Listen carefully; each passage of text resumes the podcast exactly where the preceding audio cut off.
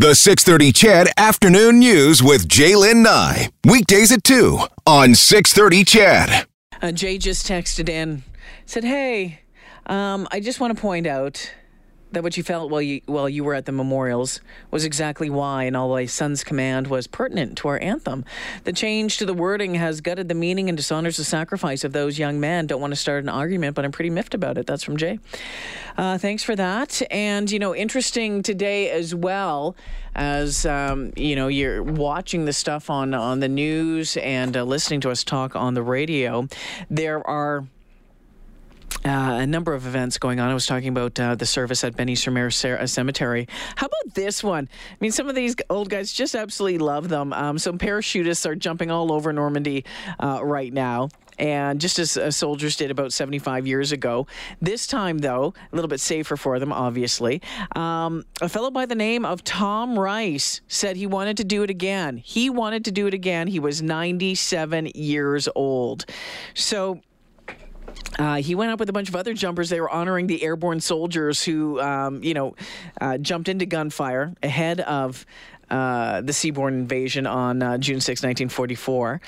Uh, anyway, so he did it, and he was so excited about it. He had jumped with. Um, the 101st Airborne Division uh, 75 years ago, landing safely. Um, but uh, apparently, a, a, bullet did strike his his parachute years ago. He called the 1944 jump the worst jump he ever had. He said he got his armpit caught in the lower left corner of his doors, came out, hit a tree. Uh, anyway, went on and on. But today, his jump was uh, much, much different. He came down in tandem with another parachutist after preparing for six months for with a physical trainer. So he's 97 years old. 97 years old, jumped into uh, Normandy off the coastline with 101st Airborne Division 75 years ago, and today he did it again at the age of 97. Wow. Uh, and uh, he was just all full of smiles, having a, a ton of fun. He, uh, he flew down with an American flag fluttering beneath him, landed to a wave of applause from the crowds of thousands who had gathered to watch everything that was going on. Uh, there was a, a number of, uh, of, of jumpers, as I had mentioned, uh, going across. He said uh, he asked uh, he was asked how his D-Day comrades would have felt about him jumping, and he said they would have loved it. Some of them couldn't handle it, many of them are dead. We had 38% casualties. Uh, but he went on to say, you know, when you look at the number of uh, the D Day survivors and uh, our World War II uh, veterans, how many are still around? That number is dwindling fast. And, you know, this fellow at 97 years of age, 97 years of age, saying he represents a whole generation. Uh, anyway, it was uh, just the number of stories coming out uh, uh of of these uh, events over the past couple of days have been have been something else to listen to and to to watch. Now, um, I had mentioned to you in 2003, I had gone to France to cover the opening of the Juno Beach Center. Uh, Global Edmonton had sent me over there, and um, it was a week eight nine days that we were over there and and it was just it was uh, it was life changing and so there, you know there's Juno Beach and then there was you know Vimy Ridge. And I remember calling my dad and saying hey dad you need to see this. It was my dad that always had the military history love the love of military history and we grew up with it but didn't really ever he didn't really ever pay much or I didn't pay much attention to it. My grandfather was in the Royal Air Force and anyway, um, I, I called him and said, Dad, you need to see what I've seen today. This would be really, really cool. Uh, so anyway, uh, we decided to go back the following year. So we went, went back in 2004, and we just rented a car, and we uh, we trucked all around uh, Normandy, and then we went over to Belgium, and then when we went back again in, in 2008, and uh, it was it was a pretty cool experience. Now it's been 11 years since I've been, but uh, looking to go back. Um, met some really really cool people met some really neat um, neat folks heard some amazing stories went to some amazing uh, services. The the service at the Menin Gate in uh, is absolutely unreal. But again these are all things and you know it, it may not you may not be super interested in it, and I get it but sometimes I think you know we need to take a look back. Uh, there was a veteran from the Ortona campaign campaign and I was talking to him just outside of Benny Sur Cemetery um, when there was a service being held there and and I asked him why it was important that he was there that day, and he said, "Well, you know, for my guys that couldn't be here that day," and um, and then he just said to me, he "says You know, we'll never have a future if we don't remember our past," and that is something that has stuck with me for the past how many years? Sixteen years now, and it's just there, and that's what I write in any of the cemeteries that I go to when I'm when I'm there. One of the one of the other things, and, and I'll, I'll, I'll switch it up here, and I just am reflecting while I while I have some some time here and looking at, excuse me, some of this video. You know, um, after that ceremony at Juno Beach Center, and you're probably going to see it tomorrow as well. So tomorrow there's going to be a big fancy ceremony, and you know the Prime Minister is going to be there. The Prime Minister of France will be there. There's all sorts of tour groups. There'll be veterans, all that sort of thing. What was fascinating, and when the Juno Beach Center opened, the very very similar thing happened. Excuse me. Um, but when everyone went away, when all the fancy pants went away, when all the pomp and circumstance went away, these guys and gals stuck around and they turned music on. Music from that time. So, you know, you're listening to the White Cliffs of Dover, all of that sort of stuff. Some of them were down collecting poppies that they had picked up off off of the uh, off the beach because uh, a helicopter had gone by and dropped 44,000 poppies on the beach. Others are dancing. Some of them are just there wiping tears out of their eyes. And you just have a chance to talk with them. And again, it was absolutely one of the most uh, interesting and special moments of my life was spending uh, that evening with those folks as they were remembering their friends, their fellow comrades, their brothers, their sisters. Um, yeah, I'm never going to forget it. Anyway, on that note, at 2:41, I'll take a break and we'll come back. We'll change things up. Well, the internet can be a pretty scary place for kids. Heck, it can be a pretty scary place for adults. Let's be real.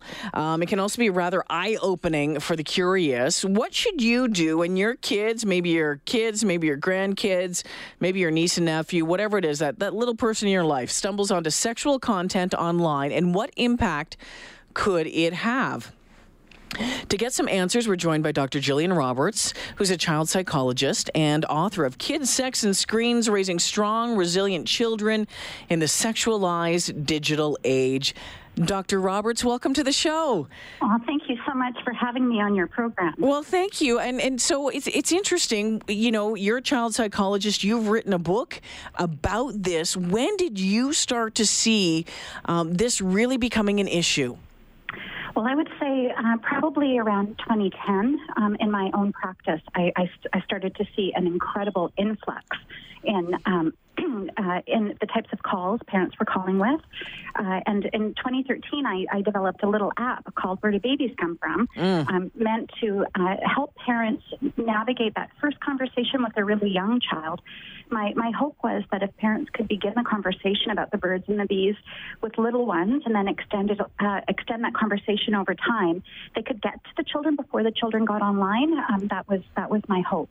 But I, I, have seen an incredible influx uh, over the last 10 years uh, mm-hmm. in, in, this area. Yes. Well, yeah, it's, it's you know, I, I think back again, Doctor, I'm, I'm 48 years old, and I, I can remember growing up, and there was more and more concerns about, you know, sex and advertising and sexual content in shows. But I think, yeah, absolutely, in the past 10, 15 years, we've certainly seen a lot um, on television, what's uh, what's allowed on there, what, uh, what, what, what kids can see.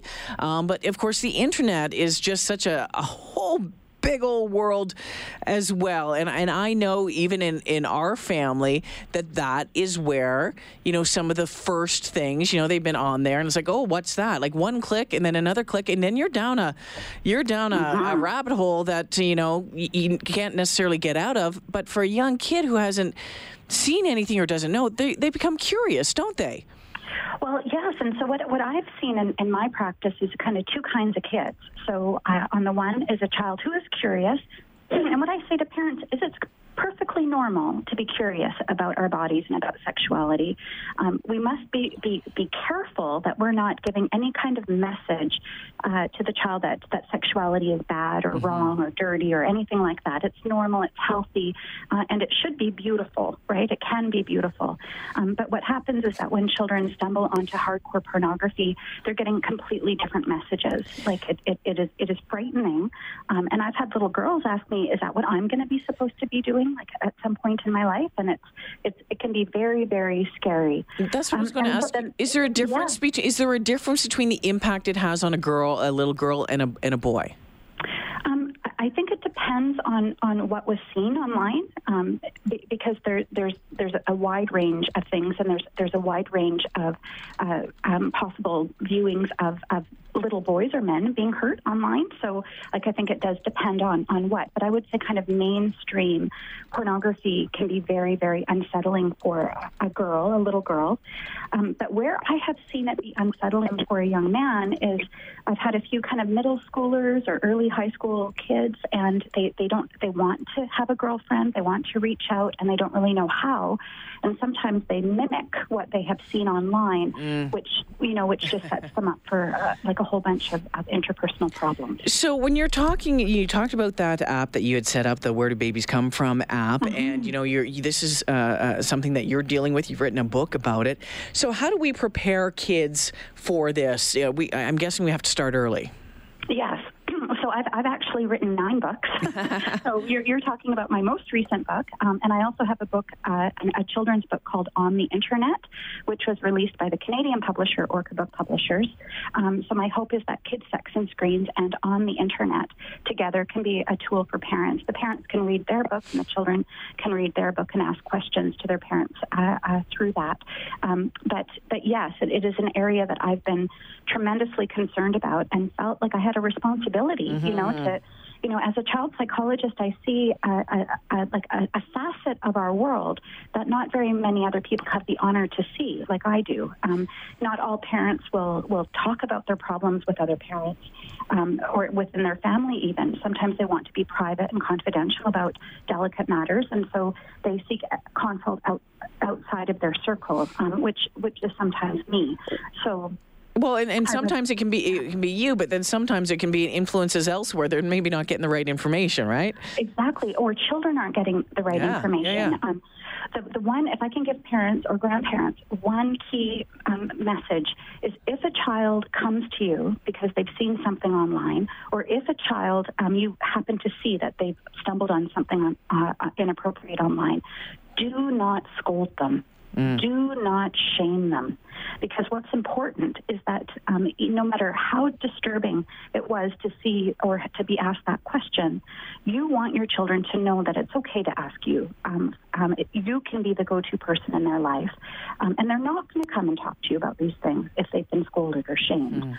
So it's really important that we are able to um, sort of regulate our own responses in relationship to an exposure. You know what, Dr. Jillian Roberts joining me this afternoon. Dr. Roberts, I remember my mom giving me, you know, we're going way back, you know, the whole birds and the bees talk and, and how uncomfortable Yeah. how uncomfortable that was. And uh, you know, although my parents were were you know, and, and still are are great and you know open and, and it was a, it was a good childhood. It is uncomfortable. I think it doesn't necessarily matter how great of a relationship or how open you are with your um, with your, your your parents and your children. There are things that are uncomfortable to talk about. How do you make those uncomfortable conversations less less less uncomfortable?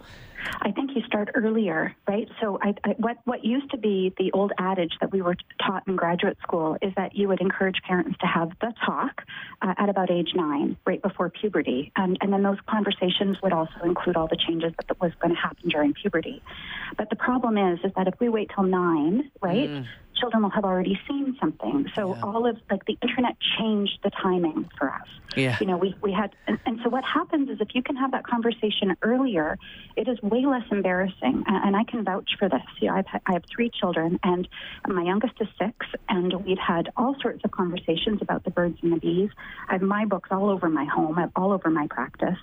Um, and so children, uh, you know, in my life have asked me questions. When I was pregnant and practicing, um, children said, how does the baby eat in there? You know, so I think you can have conversations with little ones um, and then over time extend, extend, extend that information.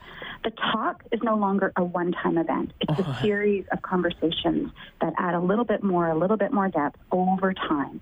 Um, and then the second hint that I would give your, your listeners is try talking in the car. Um, I've found it very helpful because you're driving, your eyes are looking forward. You know, maybe they're in the back seat or beside you, but they don't have to look at you when they're asking the question. Um, and I and, and we we've also we, we love listening uh, to the radio in in the car, and sometimes you'll you'll hear things like same sex marriage um, or abortion uh, um, um, rights discussions around the world, uh, and it's an opportunity to take that current event and have a conversation with your children in the car. It, it, Hmm. It's you know an age appropriate conversation with your children in the car. Dr. Roberts, curious about um, you know some of those conversations and using the proper language for body parts and that sort of stuff. How important is that? Critically important, uh, and there's a, a, whole body of research that shows how critically important that is. Um, what we know is that when children um, have the, the, correct words, um, they are able uh, to tell someone else if they've been hurt, and, mm-hmm. and, that's one of the main findings. So if you know if a, a child has like a pet name um, for a private part, uh, and they go to tell their teacher, someone hurt my bunny or someone like whatever, yeah, yeah. right? Like the, it, it doesn't. It, it, can be the child can be misunderstood. Yeah. Um, but however, if you if you want to make sure you use the proper names, um, then then the child is able to communicate with us mm-hmm. in a way that's clearer. And we know that using proper uh, terms for body parts helps keep kids safe. Before I let you go, um, when it comes to uh, computers, when it comes to the internet, you know, you've touched on a number of things here. Um, you know, we talk about parental controls and, and, that sort of thing. How effective are they, and what what else should we be looking for uh, on on on, the, on our kids' computers? I, I, mean, is it do we go in and search their history? Um, well, I, I I'm not a I'm not a big fan because I think what happens when the children get older, like teens, it can really, you know, it can like that relationship can deteriorate just when that teenager needs their parents the most. So, like checking the history would only be something I would I would be comfortable with under like really serious yeah. circumstances. Um, but what uh, what I what I, I think um, is, um, is important is that parents think about parental controls as one of the solution, but not to put too much faith in them. I think it's better to have parental controls than not to. Um, mm. But I know a lot of children who know exactly how to get around. so don't don't be too confident or overly confident. It's good to have them because it does help to block some of those unwanted pop-ups. Yeah. And we know about 66% of children first see something inappropriate by accident. Yeah. Right. So I think it can help with that uh, that part of stumbling onto things. So yes, it's good to have one and not to have one, but don't don't think it's going to be all that you need. Dr. Roberts, you've given us a lot to think about today. Thank you so much for joining us. My pleasure. Thank you for having me on your program. Take care now. Dr. Jillian Roberts, a child psychologist. She is uh, an author of nine different books. The latest one is uh, Kids, Sex, and Screens Raising Strong, Resilient Children in the Sexualized Digital Age. Uh, if you want to check it out, she has a, a number of different um, books out there to help uh, on this, on this uh, subject as well. If you want to listen a little bit more, 11 o'clock on Sunday, right here on 630 CHED, this week's edition of Family Matters, Matters will, will tackle it as well.